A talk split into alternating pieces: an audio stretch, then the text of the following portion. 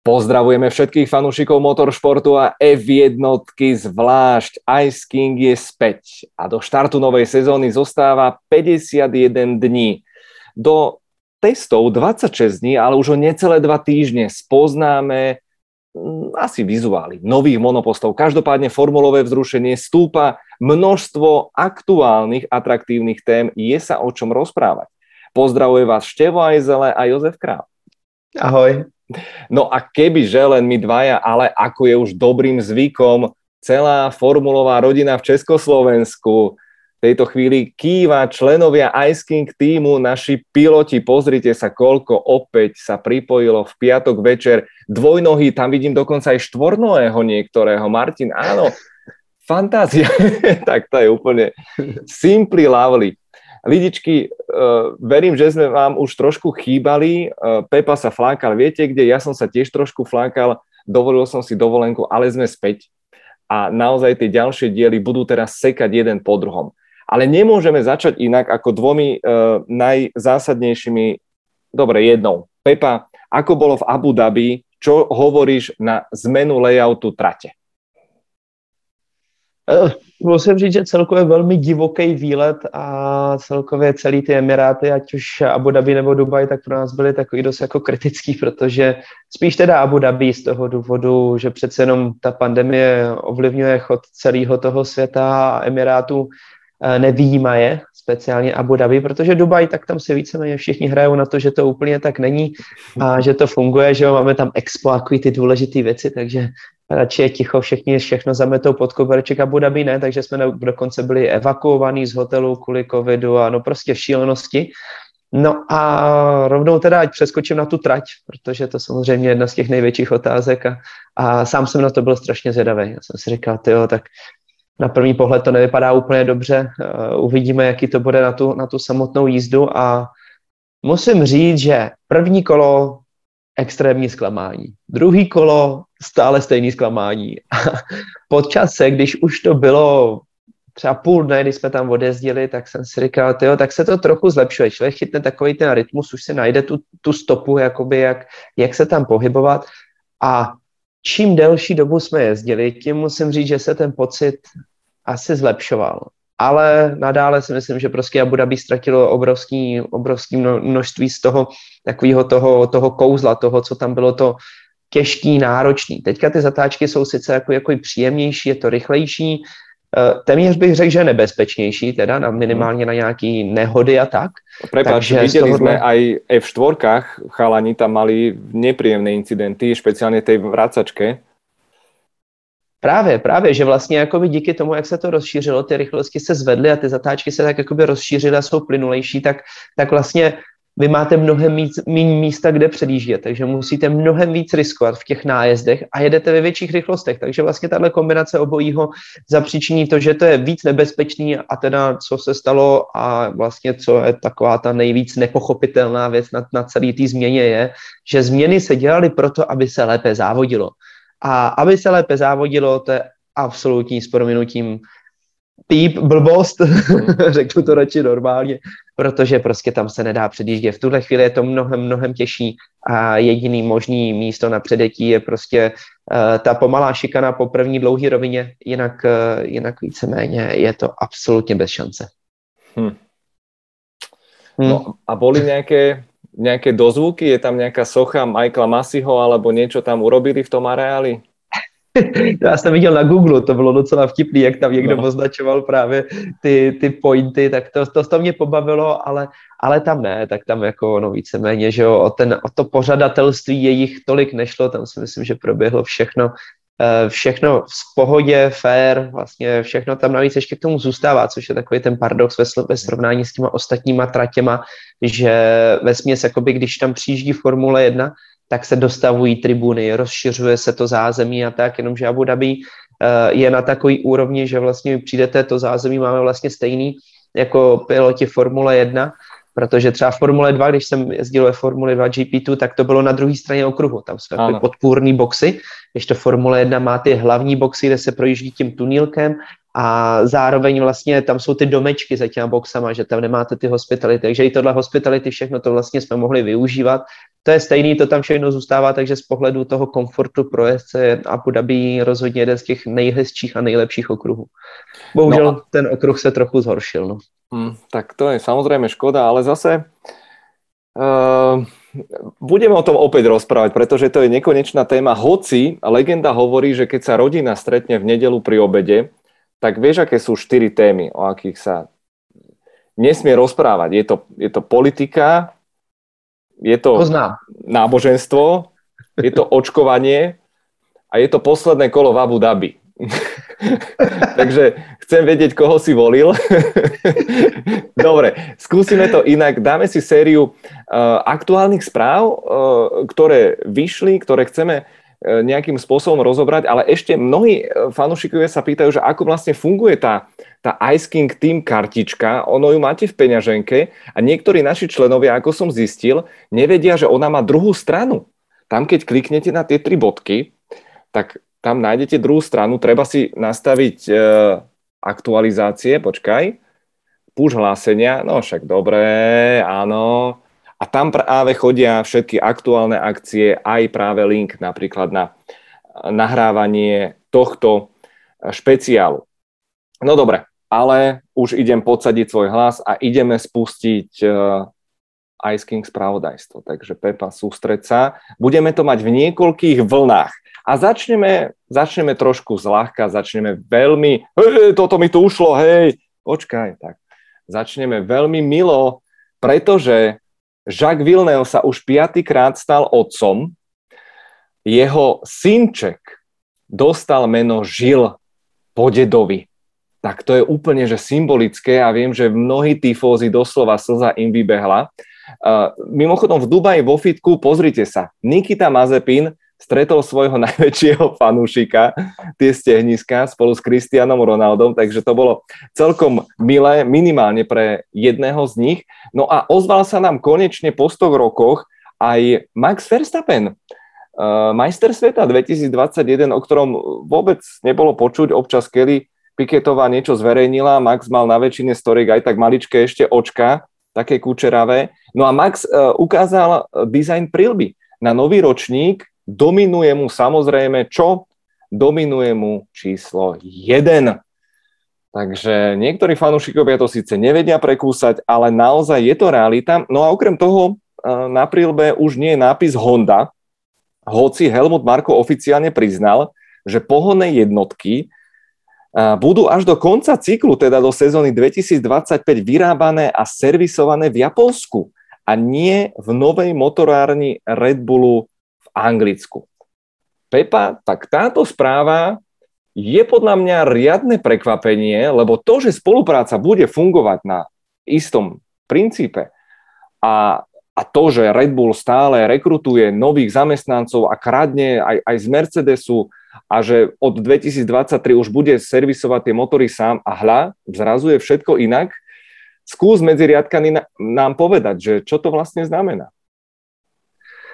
No, já si myslím, že v první řadě to hlavně znamená takový to procitnutí a, a zbuzení se do toho reálného světa s ohledem na, na Red Bull a jejich jakoby pohon, tvorbu té pohony jednotky, protože uh, mám trošku pocit, že si to představovalo jak hurvínek válku. Vůbec nevěděli, do čeho jdou a což je ten největší jakoby bizár toho, že vlastně uh, jste ve Formule 1. Výkladní skříň technologie, výkladní skříň všeho managementu lidí a plánování především a najednou vy si něco naplánujete, ono to absolutně nefunguje, což je, což je strašně vtipný v tom, že vlastně i Red Bull, jakožto obrovská korporace, se přepočítala v tom, co zvládnou udělat a nebo nezvládnou. A nakonec museli odpískat celý ten jejich projekt a přenechat to nadále Hondě, kde si myslím, že i z části samozřejmě Honda lituje toho odchodu, no, toho možného odchodu, odchodu ano. několikátýho a vlastně zase nečekaného návratu zpátky do těch stejných kolejí, tak eh, z začátku toho možná trochu litovali, takhle ta příležitost se jim znovu možná trochu otevřela s tím, že samozřejmě Red Bull musel přijít s relativně podle mě velkým tím prosíkem a přemlouvat Hondu, ať to zůstane tak, jak to bylo. Akorát, že, co já mám trošku obavu, tak to jsou takový v tuhle chvíli dva scénáře. Jeden, který ho musím říct, že mně přijde takový, řekl bych, z částky jakoby negativní s ohledem na to, že OK, pokud eh, bude Honza, Hon, Honza, no, Honda, Aj Honza možno. Aj Honza. Pokud bude Honda pokračovat uh, v tom, že vlastně pojedu jakoby na 100%, všechno se bude nadále vyvíjet v Japonsku, tak uh, to z částky uzavírá vlastně dveře možný spolupráce s další automobilkou. Na druhou stranu, co mi přijde jakoby jedna z takových jakoby zajímavých vlašťovek a, a taková ta, řekl bych, to vyjádření člověka, který vždycky něco plácne, většinou to je nesmysl, ale někdy může trošičku mm-hmm. naznačit, jak to může pokračovat, tak doktor Marko. Když si přečteme ty jeho vyjádření k té situaci, tak uh, v podstatě na jednu stranu on tam mluví o tom, že jak budou spolupracovat, bla, bla, bla, což není důležitý, ale v zásadě je důležitý tím, ta věta, kterou on to uzavřel, a to je, že vlastně Red Bull se nedostane k žádnému know-how, který bude používat Honda.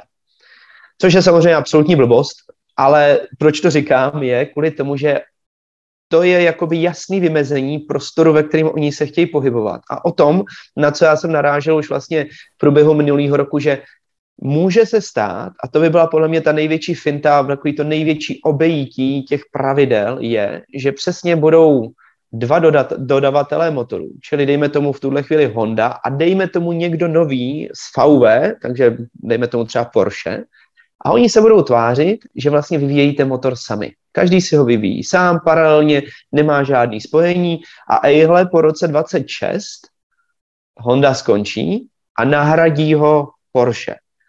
Ten motor, teda dejme tomu. A v ten moment vlastně máte dvě vývojové větve, které šly spolu. S tím, že samozřejmě Red Bull nadále staví tu továrnu. Oni neřekli, že přestanou. A to je prostě finta takových jakoby tří velkých hráčů, který prostě každý využívá ten svůj budget, který vlastně u dvou z nich, respektive konkrétně speciálně u jednoho toho Porsche, není omezený. A to je podle mě něco, co je jakoby velká finta a teď baborať, co z toho vlastně je pravda. Takže na to si budeme muset ještě počkat, jak to vypadá, protože ty jednání se posouvají a chvíli to vypadá, že to je definitivní, za chvíli už to zase definitivní není. Takže, ale ty cesty tam jsou a je vidět, jakoby, jak na tom ty týmy už v tuhle chvíli, jak už tím přemýšlejí, jak jakoby to se snaží nastavit tu komunikaci, aby si připravili tu půdu pro to, když by náhodou se to stalo. Takže takže to bude ještě hodně zajímavý. A pamätáte sa, ako pred pár týždňami som povedal, že očakávam eh, v sezóne, že, že príde k nejakému škandálu ohľadom rozpočtového stropu. Lebo podľa mňa toto je opäť nejaká, nejaké hľadanie si cest, cestiček, ako obísť, ako proste upísať si zamestnancov budget na, na motory, pretože e, dodávateľia motorov sa nezarátávajú do celkového rozpočtu. Čiže Red Bull Powertrains najíma ľudí, ide robiť nejaký vývoj. Samozrejme, ten vývoj motorov je zmrazený. Je tam nejaký level, budú tam nejaké ešte minimálne kroky, zmrazený, spolahlivosť, áno, dobre, budíš. Ale evidentne sa hľadajú nejaké cestičky, takže sám som zvedavý, že čo z toho bude. A navyše vraj je tam nejaká klauzulka smerom k sezóne 2026, že nováčikovia, noví dodávateľia motorov budú takisto istým spôsobom zvýhodnení.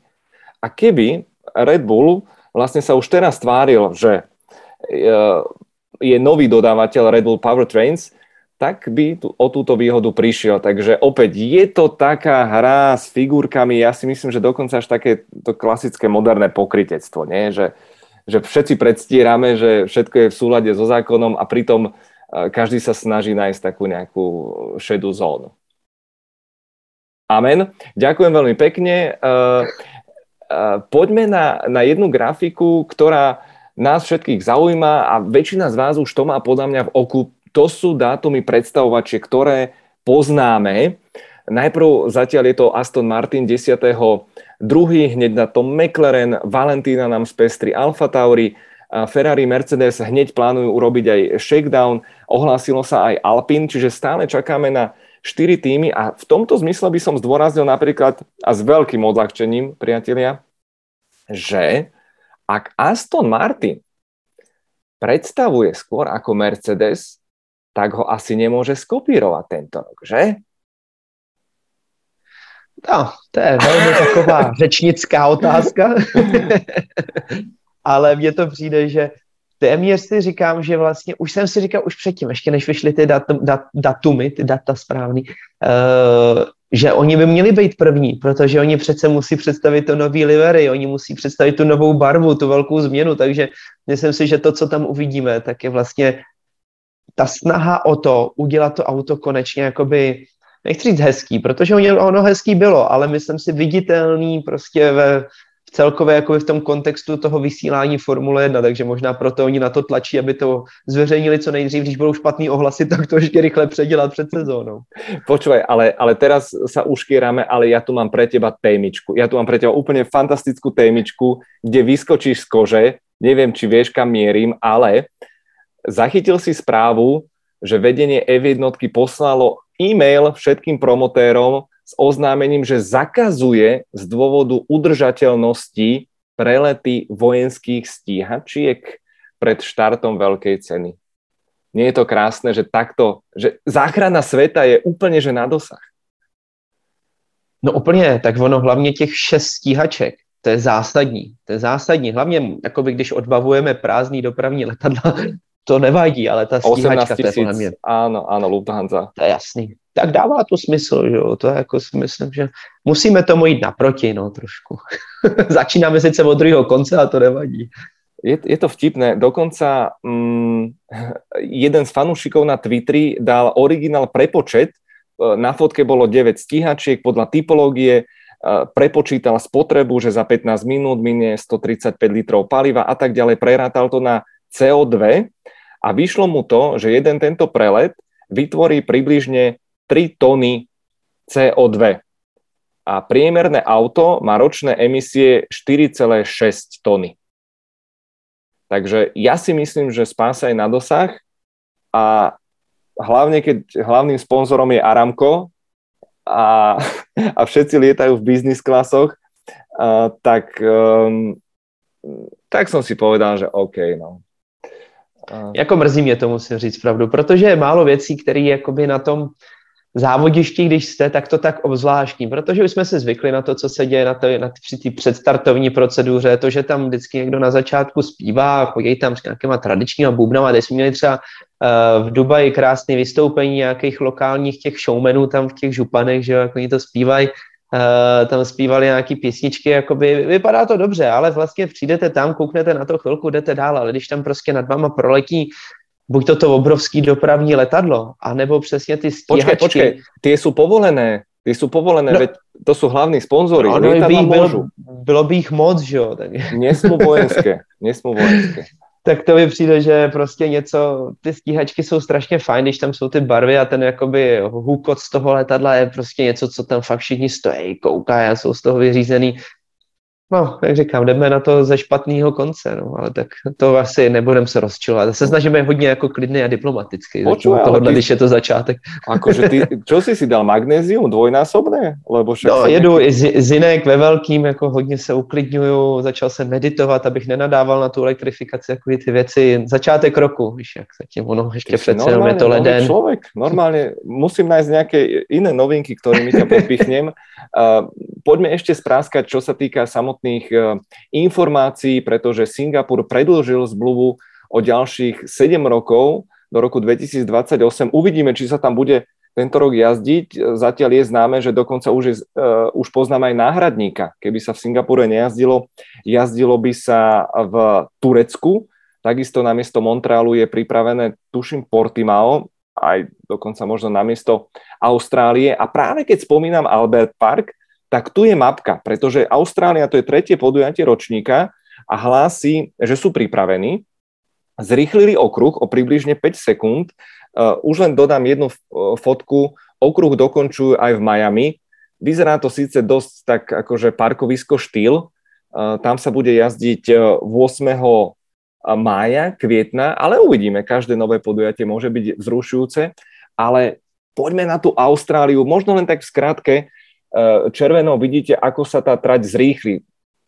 Už sme o tom hovorili, že je to taká novodobá dogma, že rýchlejší okruh akože má automaticky zaručovať väčšiu show.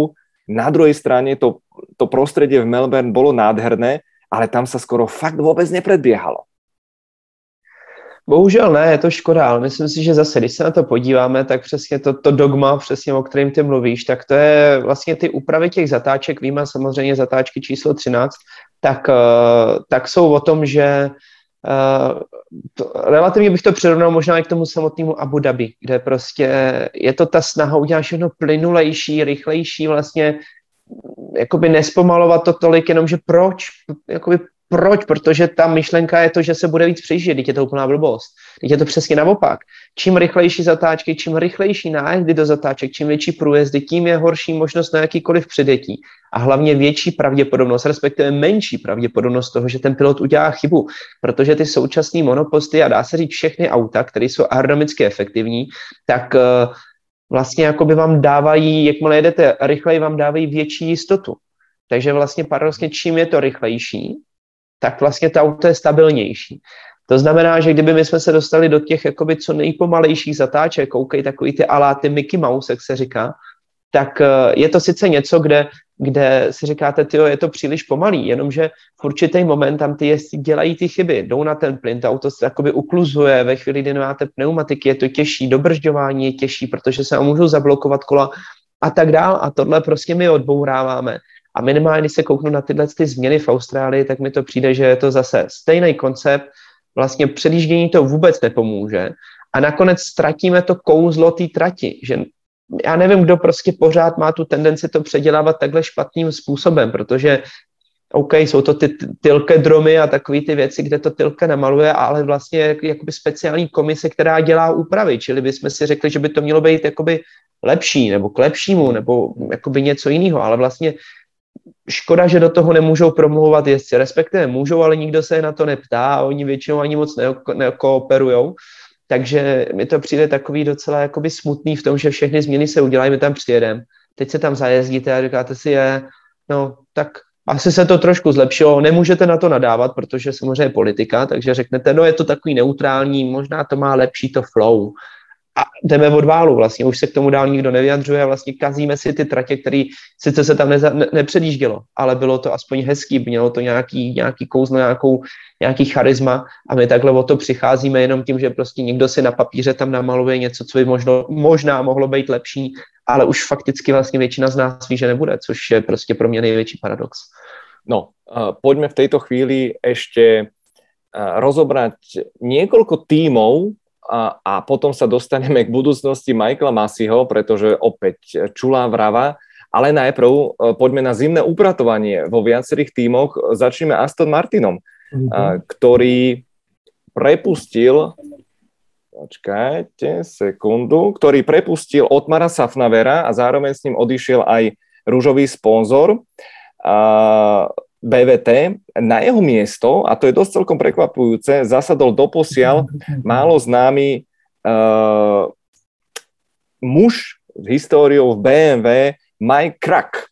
Safnaver by mal zamieriť do Alpín spolu s rúžovým lakovaním. Francúzsky tým pod vedením Loranta Rossiho zase prepustil šéfa Marcina Budkovského a napokon aj svojho slávneho poradcu a ambasádora Alena Prosta. Veľký hit uh, posledných týždňov bol možný návrat Žána Toda do Ferrari. Pred mesiacom vyzeralo byť všetko dohodnuté a strojca najúspešnejšej éry Scuderie už mal pripravenú funkciu tzv. superporadcu na štýl Nikyho Laudu v Mercedese. Šéf Ferrari John Elkan sa však v poslednej chvíli rozhodol inak. No Pepa, čo ty na to? Pomohol by Jean Todt Já to možná já to přesně, já to možná odzadu, přesně od Žána Toda, kde uh, já si myslím, že jo, problém je, ale že čím jsme se posouvali jakoby dál a dál a celkově ten svět se vyvíjí, tak uh, pardon, dneska to není o tom, není to taková ta one-man show. Myslím si, že one-man show je to z kraje, kdy třeba, jako já to dávám pořád jako příklad a přijde mi to jako nejhezčí příklad, tak uh, je McLaren dokud vy to prostě nepostavíte, ryba smrtí od hlavy, dokud nepostavíte ty týmy od toho nejvyššího vedení dolů přehlednou strukturou, tím, jak to má být, tak to prostě nebude fungovat. A myslím si, že u Ferrari by to bylo strašně fajn. Problém je, že dneska už je tam, že dřív tam byly politické vlivy, tak dneska jich tam je asi o 150 tisíc procent víc. A to je ten největší podle mě jejich problém, kde oni se do toho zbytečně jakoby zahrabali a svým způsobem jakoby John Elkan je velmi výkonný člověk, ale on na to jde, myslím si, relativně moudře, na to, že není znalej vlastně celého prostředí Formule 1. Protože on se snaží ten tým postavit úplně od začátku, aby přetrhal všechny ty vazby, aby zničil celou tu politiku, která dneska bohužel tak nějak jako ve svěrací kazajce bych řekl, drží ten závodní tým a to je dobrý. Problém je ale, že tím se automaticky střelíte do nohy. Protože ve chvíli, kdy tohle chcete udělat, tak to bude trvat mnohonásobně déle. A to je prostě jediný, co je podle mě strašná škoda. Myslím si, že když na ten vrchol dosadíte někoho, kdo OK, sice má nějaký vazby, mohl by mít nějaký ten politický takový jakoby tlak z nějaký, z jedné, z druhé strany, tak ale už tomu týmu dá mnohem rychleji ten směr. Takhle se to všechno jakoby snaží nějak tak všichni jakoby roz, očistit to, učistit to, uhladit to a pak teprve dělat tu restrukturalizaci. Bude jim to trvat ještě strašně dlouho, takže za mě to je škoda, ale popravdě musím říct, že hned od začátku jsem si myslel, že tohle nebude fungovat. No, ja som bol dosť šokovaný, pretože opäť dve strany jednej mince kto má väčší politický vplyv ako bývalý prezident Medzinárodnej automobilovej federácie, ktorý vie o mnohých tajomstvách, o mnohých chystaných smeroch, projektoch, čo ako bude. Z tohto hľadiska myslím si, že každý tým by chcel Žána Toda mať za svojho poradcu. Často sa spomína ten úspešný príklad Niky Laudu v Mercedese, ale spomente si, Niky Lauda už bol poradca vo Ferrari, aký to bol prúser. Spomente si na Niky Laudu v Jaguáre, aký to bol mega prúser čo z toho bolo. Takže ono to nie všetko tak nejak funguje. Druhá vec a druhá strana tej mince Pepa, že je to priam neuveriteľné, ale vyzerá to tak, že Mattia Binotto svoje postavenie vo Ferrari ešte posilnil. Aj keď zhodneme sa na tom, že ten, tie úvodné preteky alebo ten, tá, tá pozícia Ferrari v novom ročníku bude svojím spôsobom rozhodujúca v jeho budúcnosti? No, já si myslím, že se mu tak trochu ten život i prodloužil. Ale tak uh, si všichni se už nějak tak zaznamenali ten drobnej, dr, drobnou kauzu. No každopádně, ať se přes to rychle přesuneme, tak uh, ta změna se tam udála, samozřejmě, protože jak jsme do toho píchli předtím, tak to bylo takový hodně nečekaný a muselo se to nějak tak, jako řeknu, marketingové strategicky změnit. No a, a od té doby se to posunulo do, do toho stádia, ve kterém jsme teďka. Uh, to stádium je takový, že vlastně uh, díky tomu, jak tam vlastně přišel Elkan, který z částky jakoby bojuje s Minotem uh, interně, protože on by tam chtěl mít někoho, kdo právě jakoby řeknu, ne, nezainteresovaný do té politiky tolik. Není tam dlouho, to je přesně jakoby to, co, co on se snaží jakoby udělat, aby tam nebyla ta velká jakoby vazba na nějaký ty další jakoby vlivy v té továrně.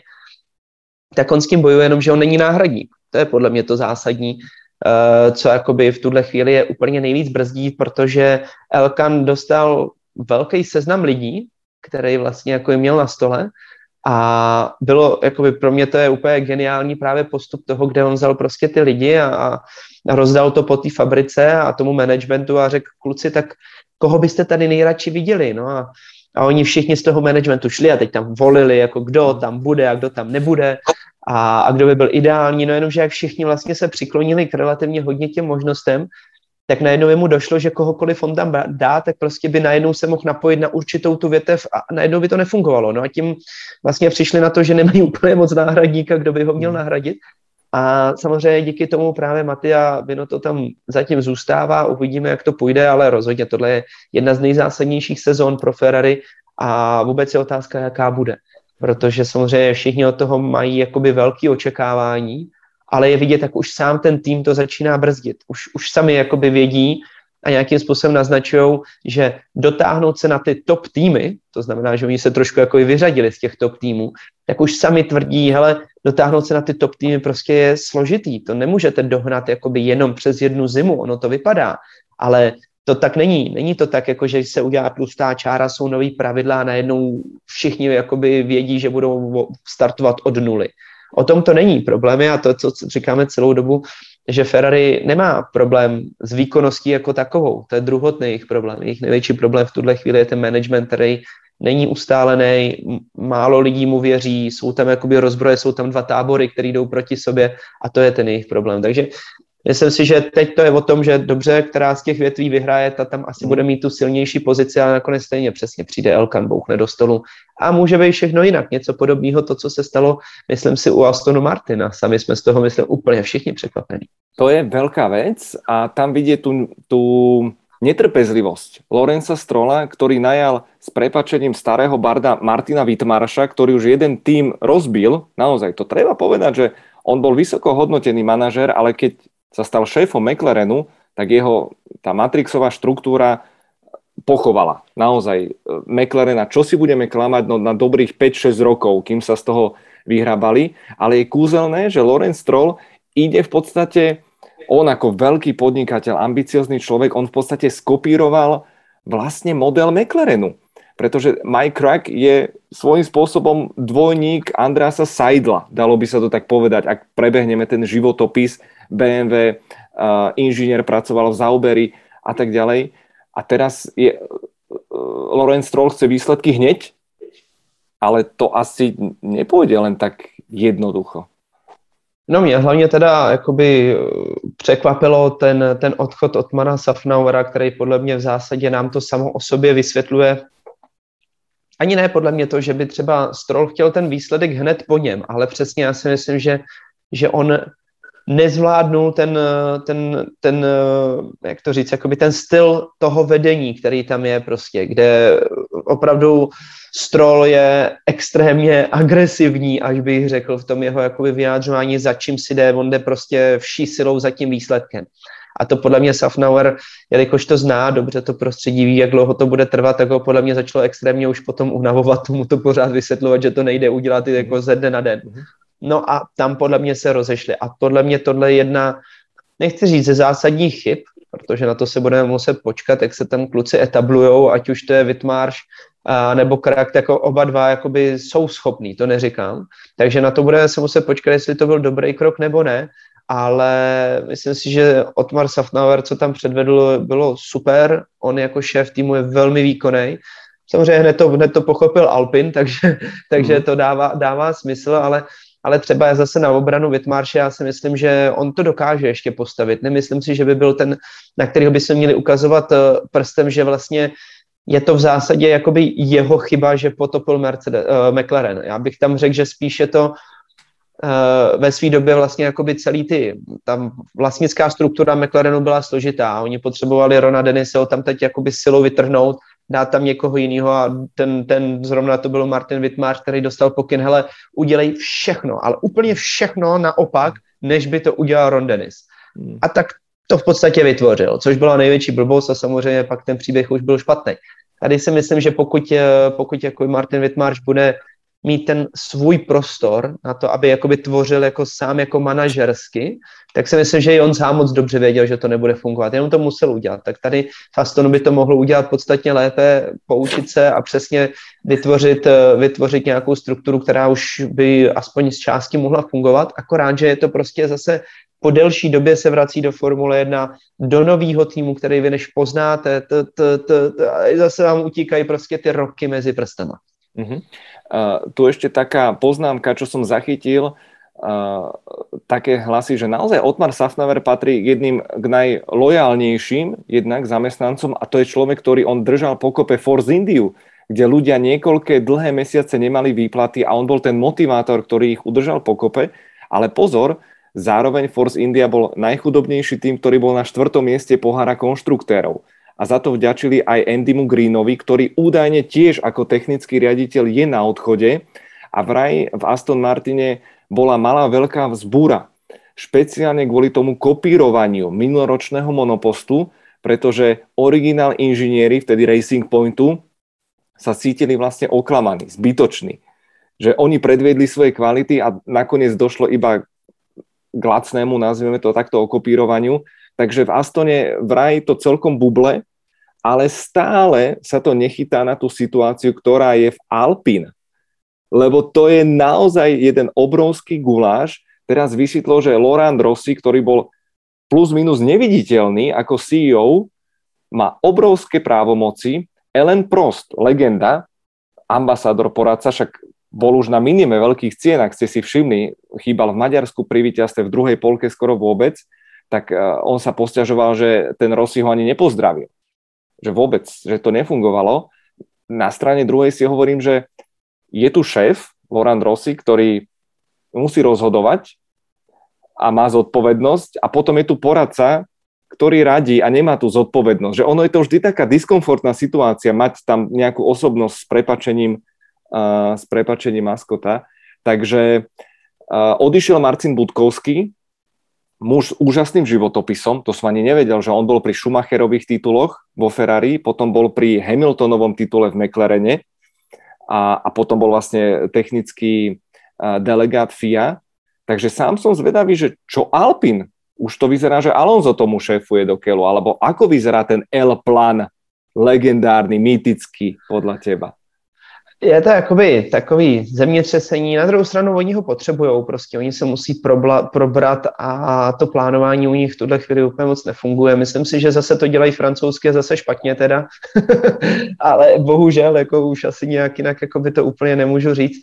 Uh, Budkovský za mě logický, logický krok. Tam podle mě já jsem v tom neviděl nic jiného, než jeho vycucat jakoby a poslat ho dál, protože on se trošičku zapíchnul ve FIA, kde sice byl technický ředitel, znal všechny přelomové věci. Všechno šlo přes něj, což byl geniální tak vůbec Alpinu, respektive v té době ještě Renaultu, stáhnout ho z FIA a prostě vytáhnout to know-how, vytáhnout, vycucat ten jeho mozek a, a vlastně dát mu nějaký, nějakou smlouvu, natáhli ho tam za spoustu peněz, na, přesně na smlouvu na dobu určitou a teď ho kopli do zadku s prominutím. Jako tvrdý, typická, typický příklad jakoby Formule 1, absolutně něco, kde vás prostě vemou jak houbu, vyždímou a jdete od válu. Takže to tam fakt jakoby proběhlo a skoro jsem si myslel už na začátku, když jsem viděl, že ho tam teď přetahují, že se to stane.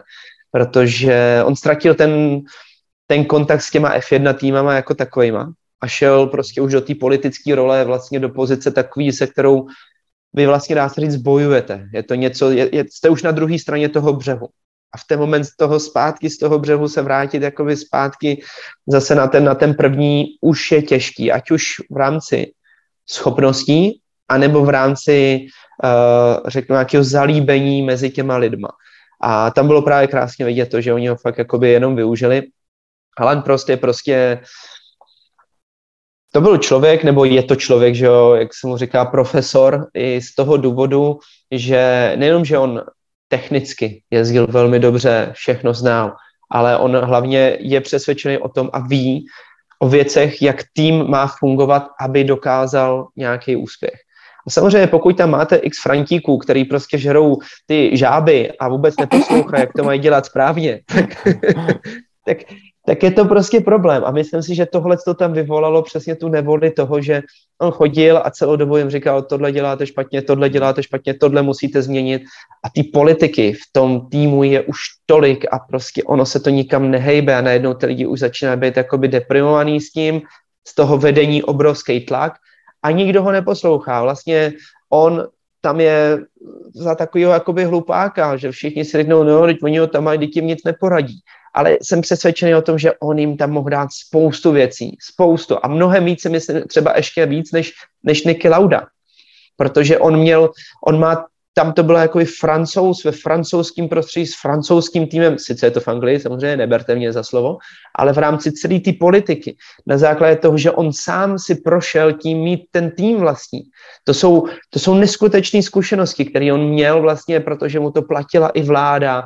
Eh, vše, všechno jakoby zahrávalo, to tam fungovalo do sebe. A to, že se to rozešlo, že se rozešli v takovémhle stylu a v takhle zlým stylu, samo o sobě vypovídá o tom, že ten tým prostě bohužel, samozřejmě, proto já bych rád viděl Alonza, že by dokázal, podle mě on jako jezdec si šáhnout po tom titulu, kdyby to auto měl, tak bohužel ten tým prostě dalších, já si myslím, 4-5 let tam podle mě pořád neuvidíme. Rád bych se pletl, ale tam není to světlo na konci tunelu jako u McLarenu. Pripomínam najvyššieho bossa Loranta Rossiho, ktorý povedal, že potrebujú 100 veľkých cien, aby sa vrátili do boja o titul len prepočítavajte, že to vychádza minimálne na tie 4 roky a to zrovna úplne nie je málo, ale pardon, normálne mi zabehlo z toho celého. Vráťme sa ešte k Ferrari. A vráťme sa vlastne k predstavovačkám, lebo my sme v období takého roka strašných špekulácií, nikto nič nevie, cítiť takéto napätie netušíme, kto na tom ako bude a zrazu vybehla správa, že Ferrari nachystalo súkromné testy, dokonca s minuloročným monopostom a staré dobré Ferrari opäť nesklamalo, lebo práve ráno pred začatím testom zisti, testov zistili, že ale veď nemôžu s minuloročným, lebo síce všetky týmy sa zhodli na tom, že áno, bude to povolené, ale zabudli to oznámiť FIA. Takže trvalo ďalší deň, kým, kým pripravili Monopost 2018. Robert Schwarzman, takisto aj Charles Leclerc a Carlos Sainz napokon jazdili 3 dní.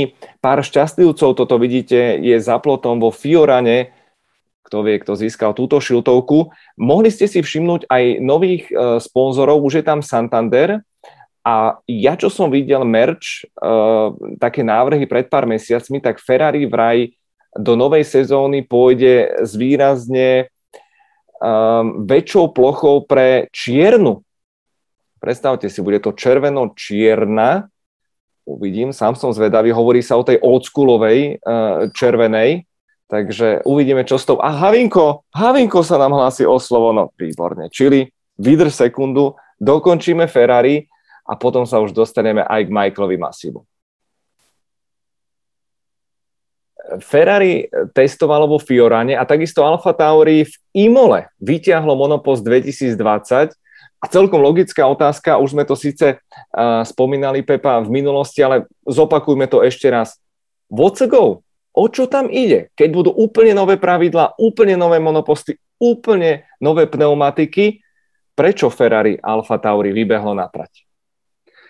No, ono to vypadá samozřejmě, jakoby myslím si, že asi každý rok nebo při každý takovýhle příležitosti je dobrý se podívat na to zrovna, v jaký vývojové fázi se nacházíme, co očekávat vlastně o těch nových pravidel, co od toho dalšího roku a tak dál, protože každý ten test má jiný význam. A myslím si, že speciálně tenhle je řekl bych trošičku odlišný od těch předchozích, kde jsme tomu nepřikládali moc velkou jakoby váhu, říkali jsme si, dobře, každý si otestuje něco tak nějak v rámci pravidel, ono přece jenom tam toho prostoru moc v těch pravidlech není.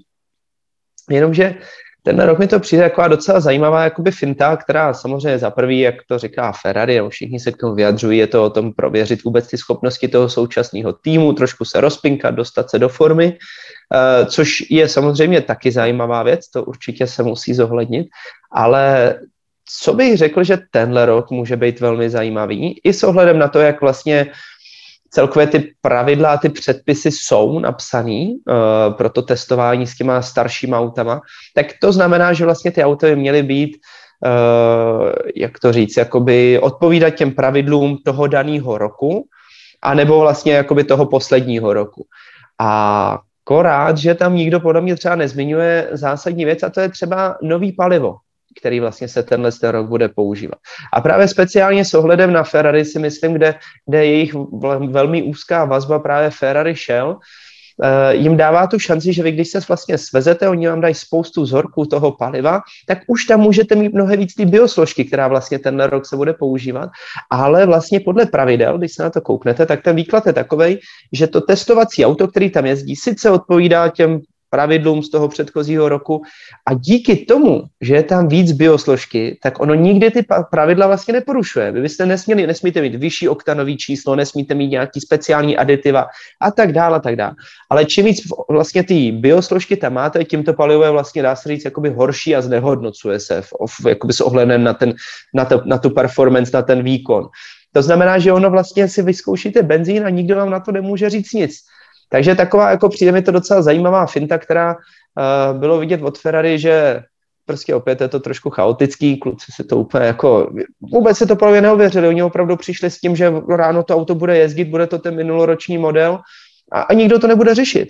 Ale najednou, ejhle, to tak úplně nebylo. A to je prostě takový, to je takový to italský, takže na tím mávnem rukou, ale, ale ve směs jako přikládal bych tomu relativně nějakou váhu. Myslím si, že s něčím podobným ještě vyrukují ostatní týmy, kde většina z těch týmů se bude snažit si odjezdit alespoň něco, co nazveme filmovacíma dnama nebo něčím, jakkoliv to chceme nazvat, tak před těma samotnýma testama, který ať už v Barceloně nebo v Bahrajnu proběhnou, tak, eh, tak budou chtít najezdit nějaký kilometry. A speciálně třeba například jenom kvůli tomu palivu. Dobre, a spýtam sa úplne laicky, kto kontroluje, čo je pod kapotou? Je tam nejaký delegát FIA, musí sa to nejako reportovať, alebo číta sa to z dát, posiela sa to do Plaza de Concord, alebo ako? Eh, reportuje se to, reportuje se v podstatě úplně všechno, dokonce se tam eh, odevzdává, respektive jakoby dodávají se ty data z té řídící jednotky. Eh, někdy dokonce může být i delegát, to už záleží, to jsou vlastně jako ty namátkové testy, které se dělají, že, že vy nevíte, jestli tam někdo přijede a nestáhne z toho auta ty data proto vlastně musíte být jakoby velmi opatrný při tom, uh, jakoby jak, jak s tím autem zacházíte, protože když by někdo přijel, tak samozřejmě vy to nestihnete, takovou tu černou skřínku, jaká ve Formule 1 je, tak ji nedostanete od tam teď, nedokážete to prostě udělat tak, abyste to vymazali. Takže to jsou věci, které jsou, vlastně vy je sbíráte, pak se to všechno odevzdává k vyhodnocování, jenomže ve směs uh, to jsou řeknu, takový ty šedý zóny právě v těch filmovacích dnech, nebo takových těch, těch privátních testech s těma starýma autama, který vlastně jakoby se nezohledňují. A uh, jak to říct, no vždycky pořád tohle byla věc, která byla nastavená především pro ty top týmy, která prostě tak nějak jakoby obchází ty pravidla a dává jim opět takovou tu další drobnou výhodu. Ale samozrejme je nereálne nasadiť tam budúcoročný uh, motor, pohonný agregát, to sú naozaj sci-fi. Takéto konšpirácie nie sú realitou, ale, ale, ale kto vie, ako to je s tým palivom, len doplním, že uh, pre budúci ročník 10% biozložky by malo byť uh, v pretekárskom palive, tak uvidíme, čo to prinesie, či to bude strata výkonu, či to dokážu týmy uh, neskôr dobehnúť. Ja som mal ešte hlbokú myšlienku, čo sa týka samotných, ale reálnych testov. Tie prvé začnú 23 v Barcelone a už je oficiálne známe, že budú neverejné bez fanúšikov na tribúnach, bez priamých prenosov. Budú vždy len večer nejaké highlighty a neoficiálne sa hovorí o tom, že Liberty Media požiadala týmy, aby prišli na tieto testy s prechodným lakovaním. Pretože tie oficiálne testy, ktoré oni aj komerčne predali, budú v Bahrajne aj s priamými prenosmi, budú sa tam predávať dokonca aj lístky. Ale dostaňme sa ešte, Pepa, k jednej dôležitej veci, čo sa týka tých samotných testov.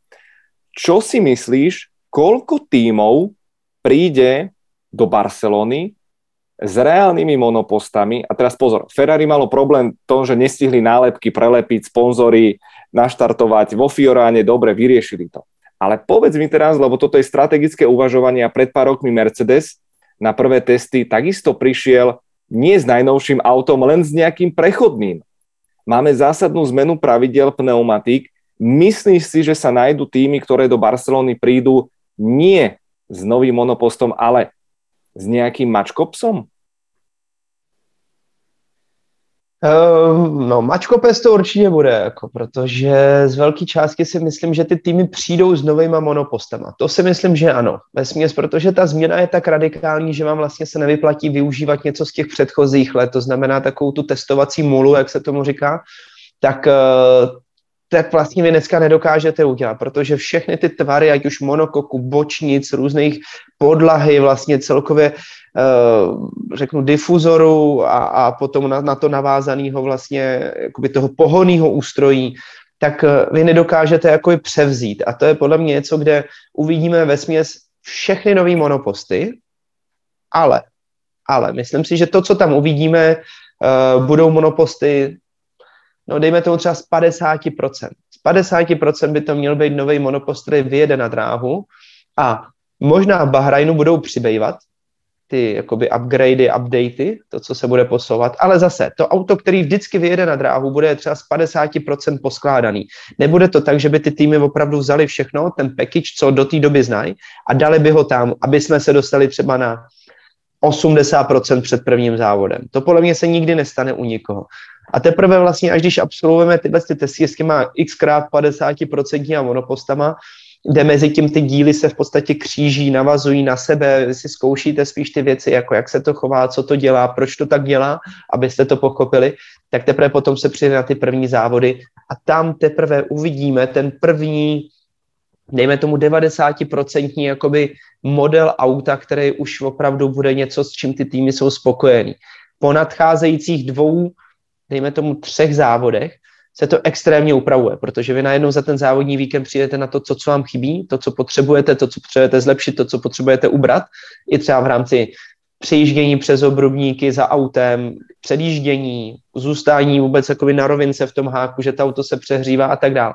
Takže to jsou věci, které vlastně potom se rychle jakoby doupravují.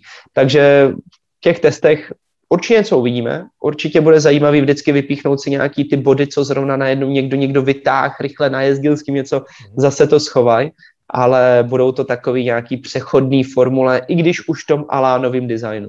Ja som totiž počul podľa jedného insidera vraj Alpin príde s prechodným monopostom, lebo vraj Alpin má nejakú brutálnu vychytávku na štýl dvojitých difuzorov Brow GP, ale berte to ako čisté špekulácie, ktorých bude naozaj ešte množstvo, množstvo. Prosím vás, držte mi palce, lebo ja som si už pred dvomi mesiacmi kúpil letenky do Barcelony na testy a v týchto dňoch sa rozhoduje, či mi dajú akreditáciu a môže to byť úplne uzavreté a nakoniec možno zostanem doma a budeme nahrávať nový Ice King, takže sám som zvedavý, či sa k niečomu uh, dostanem. A Pepa, ešte jedna novinka z kuchyne, čo, nové monoposty, aj my v štúdiu budeme mať vraj nový monopost. Mm. Mm. Tak to sa ke mne ešte ani nedostalo, tak to je Viete prvý, ty sa ma len drž ako kliešť. A, a teraz pozor, srandy bokom, pretože prichádzame na našu ťažiskovú tému. Medzinárodná automobilová federácia konečne zverejnila proces vyšetrovania a teda jeho itinerár udalosti zo záveru Veľkej ceny Abu Dhabi. Na výsledky si počkáme možno až do prvého tréningu v Bahrajne, hoci na budúci týždeň je zvolané mimoriadne zasadnutie Svetovej rady motoršportu. A podľa BBC je odchod Michaela Masiho na spadnutie. Koniec citátu. Na výsledky vyšetrovania stále netrpezlivo čaká najmä Lewis Hamilton, ktorý sa stále drží v ústraní bez potvrdenia, či pokračuje ďalej v kariére. Mercedes popri tom zahlcuje sociálne siete obdivnými príspevkami na adresu 17-násobného šampióna a sériou čierno-bielých fotiek dokonca vystrašil fanúšikom, fanúšikov eh, blížiacim sa oznámením konca Luizovej kariéry. Jozef Král naposledy, eh, ja si to pamätám, dával si tomu 50%, že Lewis Hamilton ukončí kariéru. Ja už som na nule. Čo povieš, aký je tvoj update? Já se toho pořád držím, já jsem klidně jako 55 možná. Jako. Čo? No, já se fakt toho pořád držím, protože eh, jakoby jak to říct, já jsem nad tím přemýšlel, snažil jsem se vlastně nějakým způsobem vžít do té jeho kůže a ta pachuť, která ve vás zůstane, to, takový to, ani ne už pak naštvání, spíš takový to, to, to zoufalství až zlomení, vlastně, kde si říkáte, to není možný, že to všechno dopadlo takhle, protože to je něco, co vás strašně ubíjí a čím víc vlastně jakoby vy jste odříznutý od toho světa, tím vás to paradoxně ubíjí ještě víc, takže všechny tyhle okolnosti mu nepomáhají. Kdyby do toho naskočil zpátky, tak minimálně jakoby ta jeho fanouškovská skupina ho v tom podpoří a budou tlačit dopředu, budou, ho, budou mu fandit a budou doufat, že získá ten další titul. Jenomže navíc na, na vás ještě dolehne to, že máte dalšího ještě takhle strašně rychlého toho týmového kolegu a já fakt jako si myslím, že ta šance tam pořád, pořád je hodně velká, že, že ho vůbec neuvidíme na startu, na startu toho prvního závodu. Ja som to zverejnil na Instagrame, na Twitteri a dávam to aj do tohto záznamu. Ak Lewis Hamilton ukončí kariéru, prvé štúdio Veľkej ceny Bahrajnu odmoderujem v Parochni, v Paruke. OK?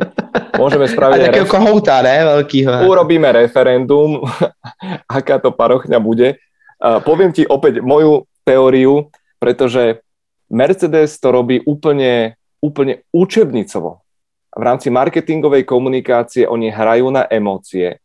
Oni, oni sú za tých dobrých. Zober si, že oni robia teraz to isté, čo urobili po Silverstone. Zahlcujú mediálny priestor. Oni každý deň dávajú množstvo správ, obdivných správ uh, Luizové rekordy. Úžasné kolo v Singapure, jeho štatistiky, ktoré ja vôbec nespochybnem. Ja chcem teraz pochváliť a, a, a nakúknuť tak možno za zákrutu. Podstatné je to, aby sa nehovorilo o tom, čo sa udialo v Abu Dhabi. A všimli ste si Maxa Verstappena, o ňom sa vôbec nerozpráva už vyše mesiaca. Celý mediálny priestor zahltil Mercedes, Lewis Hamilton je neviditeľný a aj tak sa o ňom stále rozpráva. Bude pokračovať, nebude pokračovať. A to, čo je podstatné, jednak hrajú na emócie a to, čo ja tam vnímam veľmi silno, je skutočnosť, že vlastne tú špinavú prácu na to majú žoldnierov. A na to máte britské médiá.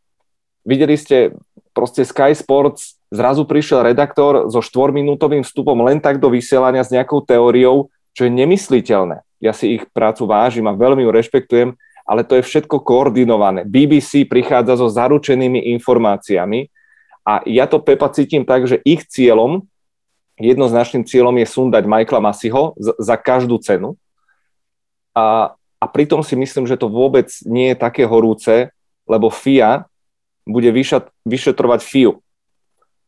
Čiže ja tam vidím úplne iné scenáre. E, keď už by Masi mal skončiť, tak bude to, e, že skončí dobrovoľne, keď už, alebo urobí sa to, čo som spomínal práve na Instagrame pred pár dňami, že sa rozdelí tá jeho pozícia, že sa tam urobí opäť nejaký, nejaká kvázi komisia, bude tam človek zodpovedný za komunikáciu s týmami, za bezpečnosť, za uh, prešetrovanie incidentov.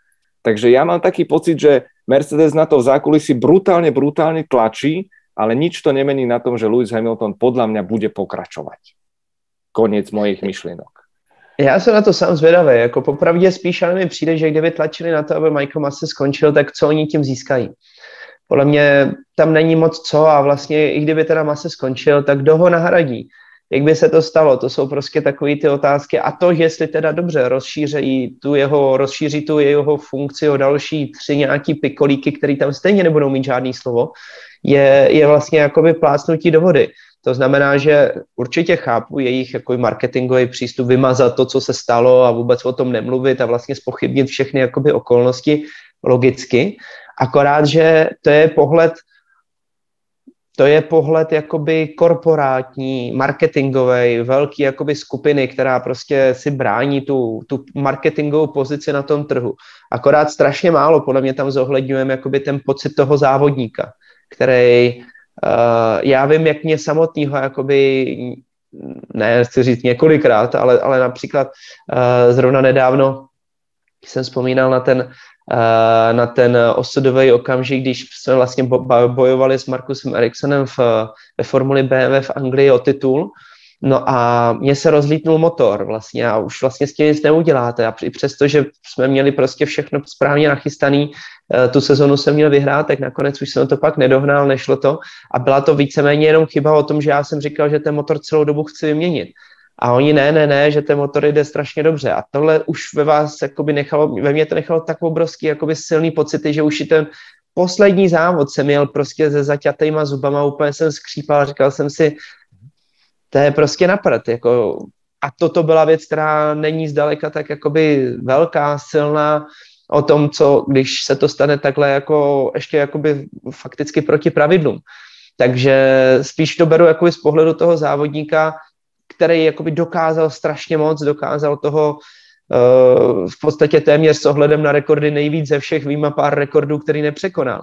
A vlastně proč by takovýhle závodník měl nějakým způsobem pokračovat. Samozřejmě má to, je, to, je to jeho život, co bude dělat jinýho, ale prostě vás to strašně tvrdě jakoby zasáhne.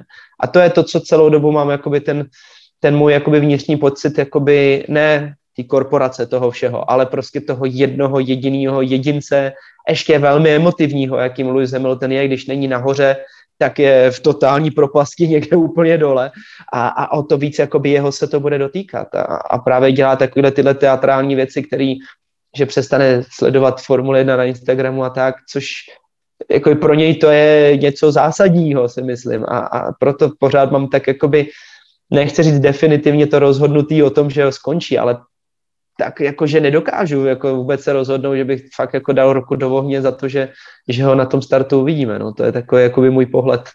Ja milujem Pepa a myslím si, že aj, aj fanúšikovia milujú naše Ice King debaty, že dokážeme naozaj ukázať všetky uhly pohľadov a, a teraz bolo krásne cítiť, keď, si, keď ty si si normálne spomenul na tú situáciu s Eriksonom, s tým motorom a ne, prepač, ja som ti to videl na tvári, ako ťa to stále serie s prepačením. Teď jsem to chtěl říct, jak je nasral, že jo, Švéd jeden ještě se tam dostal, sakra, nikdy mě nedokázal porazit pořádně. že si ho rozplakal predtým, vieš, a teraz nakoniec, áno, je to skrivodlivosť, ale, ale chápeš, ty si nezostal plakať doma v rohu do vankúša na veky vekov, ja si neviem predstaviť Luisa a teraz čo? Naopak, ja ho vidím, ako príde na predstavovačku, dovtedy bude ticho, na predstavovačku nového Mercedesu príde fresh, navoňaný, ostrihaný, on dostane správne otázky, tam sa nebude nikto riešiť Abu Dhabi, oni to otočia, sme silní, sme úžasní, sme bohovskí a poďme získať 8. titul. Teraz to Mercedes hrá na takú tú strunu, aby fanúšikovia s prepáčením prosili Luisa, že nekončí, ešte stále ťa tu chceme mať. A opäť je to marketingovo, emotívne super zvládnuté. No, a v prvním závodě ho porazí George Russell. Je to možné a to nás fascinuje. a to je jako, to je další podle mě jako faktor taky, víš, že to je takový jako, taky by to musíme zohledňovat, ale... No, no pozri, ale počkat, no. opäť odľahčíme, lebo už nám píše náš pilot Robert Kušníry, ktorý ktorý sa tu chechtá, že števo sa bojí parochne. Kamoško, opak je pravdou. Opak je pravdou. Žiaden... Ty si to videl normálne na historii. Teraz som, to, teraz som si to preposielal, tak uh, nech sa páči. Ešte logo červenej hviezdy, prosím pekne, priatelia. Číslo 14. Uh, dobre. Podľa mňa v najbližších týždňoch samozrejme sa dozvieme, ale chcem sa vrátiť k Michaelovi Masimu a k celému tomu vyšetrovaniu, pretože stále je istá skupina fanúšikov, takto, už som to povedal, to, čo sa udialo v Abu Dhabi, nepatrí na nedelný obed. A nebolo to s kostolným poriadkom, či by to skončilo jednou alebo druhou stranou. Udiali sa tam veci, ktoré boli riadne na hrane a nečudo, že uh, je istá skupina fanúšikov, ktorá to absolútne neprekúsala ale že absolútne neprekúsala a pre nich je vlastne to minimum to, aby uh, Michael Massey prišiel o svoju, o svoju funkciu.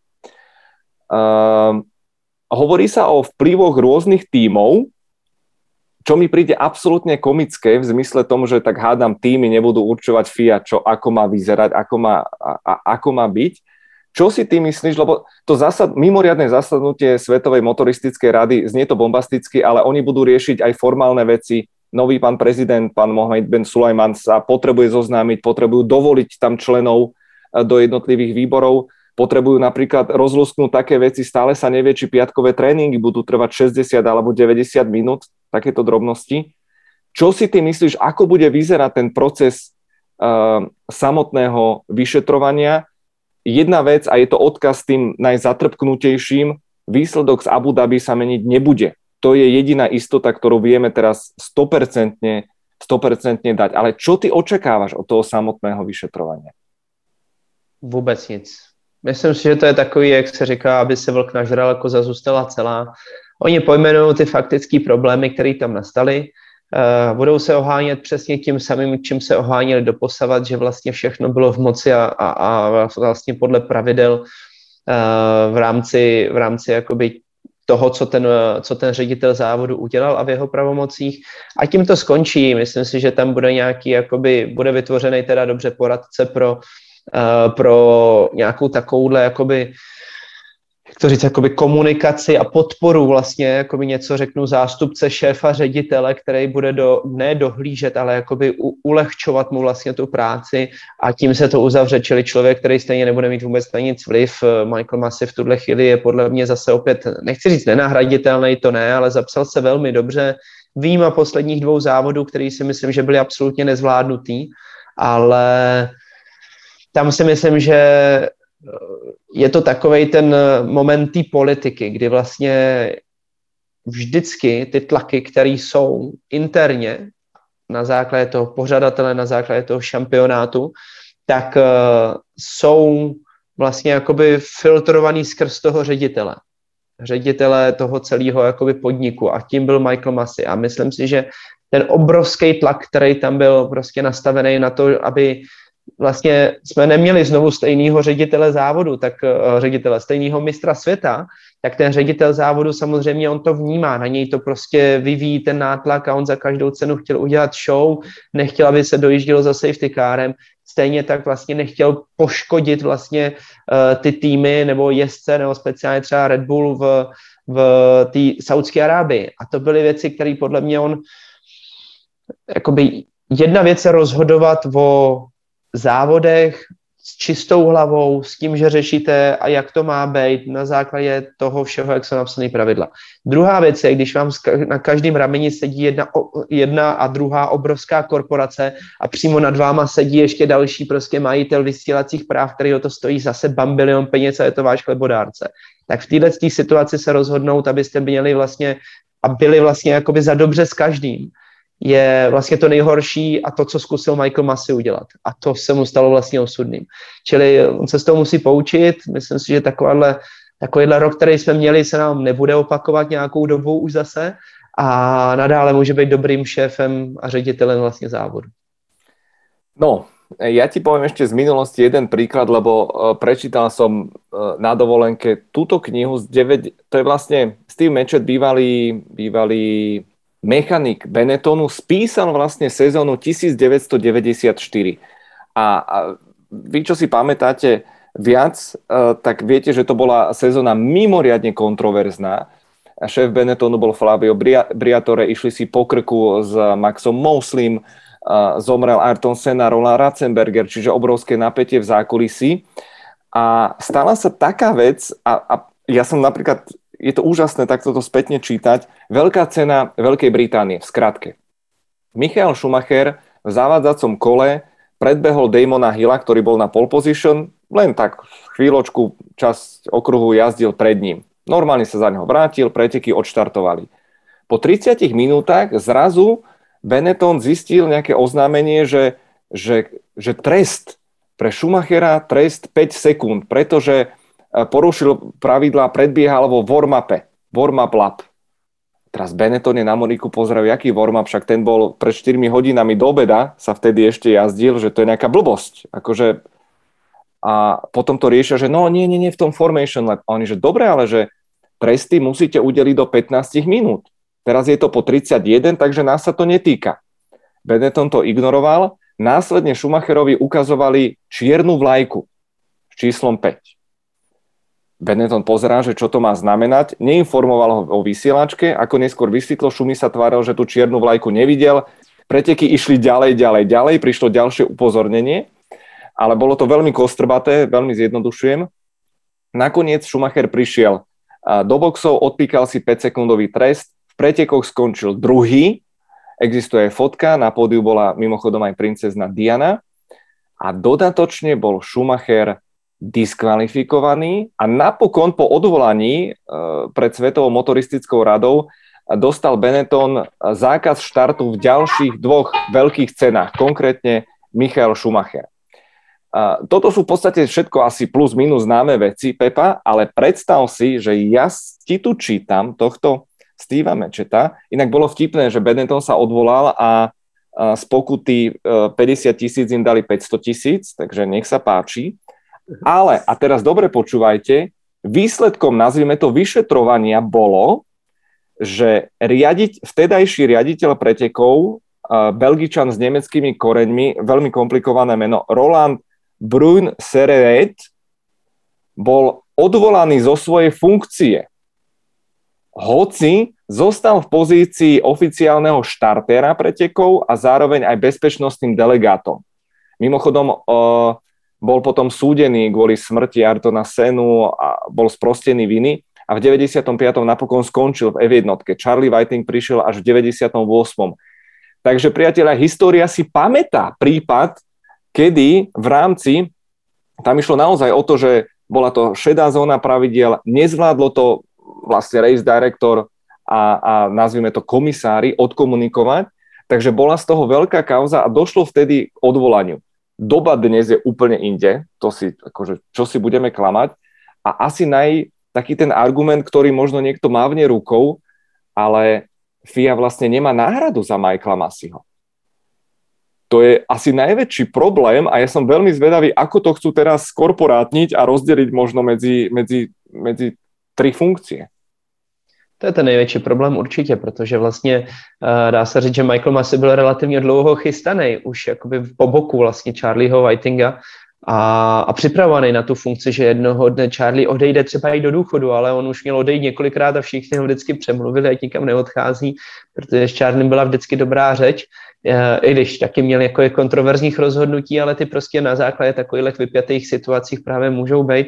No a teď vlastně oni nemají nachystanýho nikoho dalšího, takže ne, nemohl by přijít nikdo tak strašně jakoby dobře nachystaný a to ještě přece jenom tak je to obrovská odpovědnost a nedá se na to asi nachystat úplně 100% jako Michael Massey, když tam skočil, tak on věděl, co se od něj očekává, on věděl, jak do toho má jít a myslím si, že ty jeho začátky byly velmi, velmi dobrý na to, že vlastně bych řekl, že téměř byly lepší než to jeho pokračování teďka v tuhle chvíli, kdy vlastně se dostává teprve do úzkých, ale, ale právě to, že nemají náhradu, já nevěřím tomu, že ho tam teď sesadí, protože koho by tam dali dalšího, to prostě Není to jednoduchá funkce, je to velmi složitá funkce, je to nezávidění hodná funkce, hlavně nikdo ji pořádně vlastně ani nechce dělat, protože všichni vědí, že jste mezi obrovskými mlínskými kamenama, který prostě ty kola vás drtí. Ze všech stran, to není jenom jako zpráva zlá, ale ze všech stran. A to je podle mě něco, co nikdo jakoby nemá tu tendenci dělat. Když si dáme krásný příklad toho, jak ta politika je ubíjející, tak si myslím, že to je Rozbron, například uh, vlastně, který šel do FIA dělat vlastně technického ředitele, někoho, kdo se bude podílet na vývoji těch nových, nových monopostů.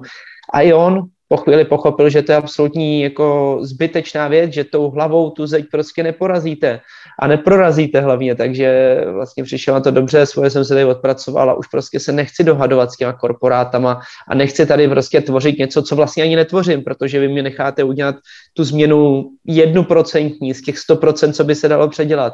A to prostě je právě ten problém, který potom bohužel jakoby ubíjí ty velmi schopní lidi a, a, a nechtějí pak tam dělat. Takže je to prostě strašně náročný svět a z tohohle důvodu právě na jednu stranu si myslím, že to rozhodnutí bylo velmi špatný, který provedl, ale na druhou stranu si myslím, že není, není rozhodně v tuhle chvíli jméno, který by mohlo dělat ředitele závodu líp, než to dělá Michael Massey. Ale Jirka Švob nám pripomína, že Alan Prost má teraz kopu voľného času, že by sa mohol prípadne obetovať. to je jedno z mála, co mu chybí. Jako šéfa týmu dělal a majitele jako poradce, Bůh ví co všechno, mistra světa, ale asi šéfa Formule 1, respektive toho ředitele závodu, tomu chybí rozhodně. Ale eh, Andra Seidl priznal, že čulo sa diskutuje o tom, že či bude povolená stále tá komunikácia medzi týmami a riaditeľom pretekov. Z môjho pohľadu je nemysliteľné, aby jedna osoba riadila preteky, kontrolovala bezpečné, bezpečnostné bariéry, lietala po svete, kontrolovala iné okruhy. Naozaj, bolo toho sakra veľa a ešte popri tom čítať e-maily od Tota Wolfa, takže nie je to jednoduchá pozícia. Poďme to, Pepa, uzavrieť. Um, Lewis Hamilton a Michael Massey. Čo si myslíš, jednoslovná odpoveď za mňa, obidvaja budú pokračovať. Hmm. Jednoslovná odpověď. Ode mě. Já to vždycky musím jako rozvázat. No ale dobře, tak uh, rozvíz teda, ne rozvázat, tak se mi zaváže jazyk za chvíli. Ale tak já si myslím, že Michael Massey bude pokračovat. Uh, to asi ano. A Lewis Hamilton... 55%. Já, já fakt nevím. Jako z pohledu závodníka a člověka a tak, jak on na mě působí, si myslím, že nebude z pohledu toho všeho ostatního, kde možná jakoby najde nějakou motivaci jakoby interní, že jo, ten tým, toto Wolf, ta komunikace, která tam je trošku jako to všechno tak nějak zaobalit, ta šance tam je. Ale jak říkám, z pohledu jakoby člověka a závodníka si myslím, že ne. Je tam jeden mimoriadne dôležitý faktor od minulých sezón, že tento raz ani Luis nemá k dispozícii žiaden benchmark dáta, lebo vtedy vedeli, ako sú asi výkonnostne na tom a vedel, že je v nejakej bezpečnostnej zóne. Teraz začíname v podstate odnova a, odznova a navyše aj s Georgeom Russellom po svojom boku, takže to podľa mňa len pridáva to korenie a to vzrušenie a, a čakáme, kedy príde e, to oznámenie. Myslíte si, že bude to skôr ako na oficiálnej predstavovačke, alebo dovtedy bude Luis mlčať, nikoho nesledovať a tváriť sa svojím spôsobom urazenie? No mně už to přijde v tuhle chvíli, že už je to pozdě. Jakoby už je to celkově časově to moc nevychází. Já jsem věřil tomu, že to bude opravdu do nějakého, dejme tomu, do poloviny ledna. A už v tuhle chvíli se dostáváme dost do kritické chvíle. protože si myslím, že už to podle mě ty strany vědí. To znamená, že Mercedes i Lewis Hamilton dneska vědí, jestli bude pokračovat nebo ne. A samozřejmě ať to, nebo to se zatím nechávají pro sebe, ale oni už to musí vědět, jinak prostě by na to nebyl čas a na poslední chvíli schánět pilota a něco tam měnit, když by opravdu k tomu došlo, je úplný nesmysl. A samozřejmě myslím si, že ten společný respekt tomu, co všechno společně dokázali, a teď myslím jako i Mercedes a Lewis Hamilton je natolik velký, že ani jedna strana by si netroufla jakoby tlačit to do nějakého extrému, speciálně teda Lewis Hamilton, že by jim to řekl jako den před testama, si řekl, je, tak já jsem se teda rozhodl, jezdit nebudu.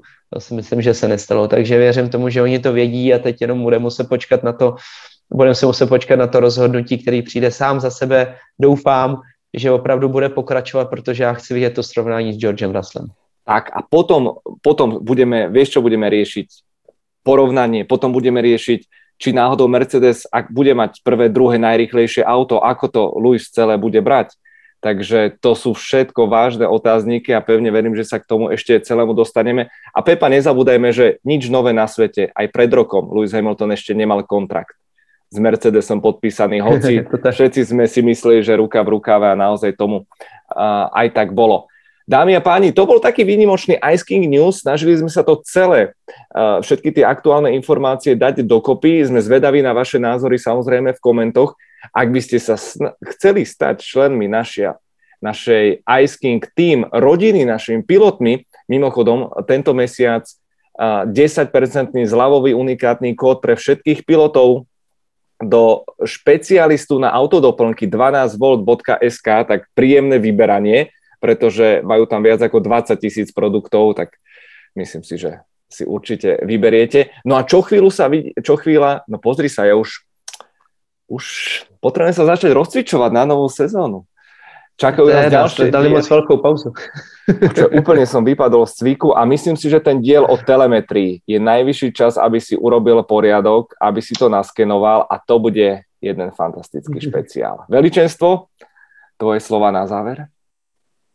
Na závěr, spíš na začátek, konečně jsme se zase sešli všichni při novém roce a jsem strašně rád, že to takhle funguje krásně. Samozřejmě, aby nám to všechno fungovalo a těším se. Já se strašně těším, protože zase to dává takový nový koření tomu, že vlastně jakoby se vytvořila takhle skvělá komunita, která už teď už se pravidelně vlastně potkáváme, což je fajn. Těch věcí, které máme naplánováno, je fakt strašně velká kupa a myslím si, že spoustu, teda doufám, rovnou to zaťukám, nám z toho dopadne a když to dopadne, tak to bude ještě o to zajímavější.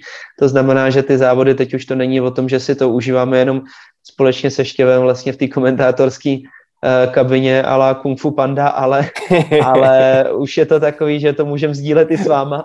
Počkej, ještě nohu musím dát, nohu, nohu. Uj, tvoja noha jde už. Já.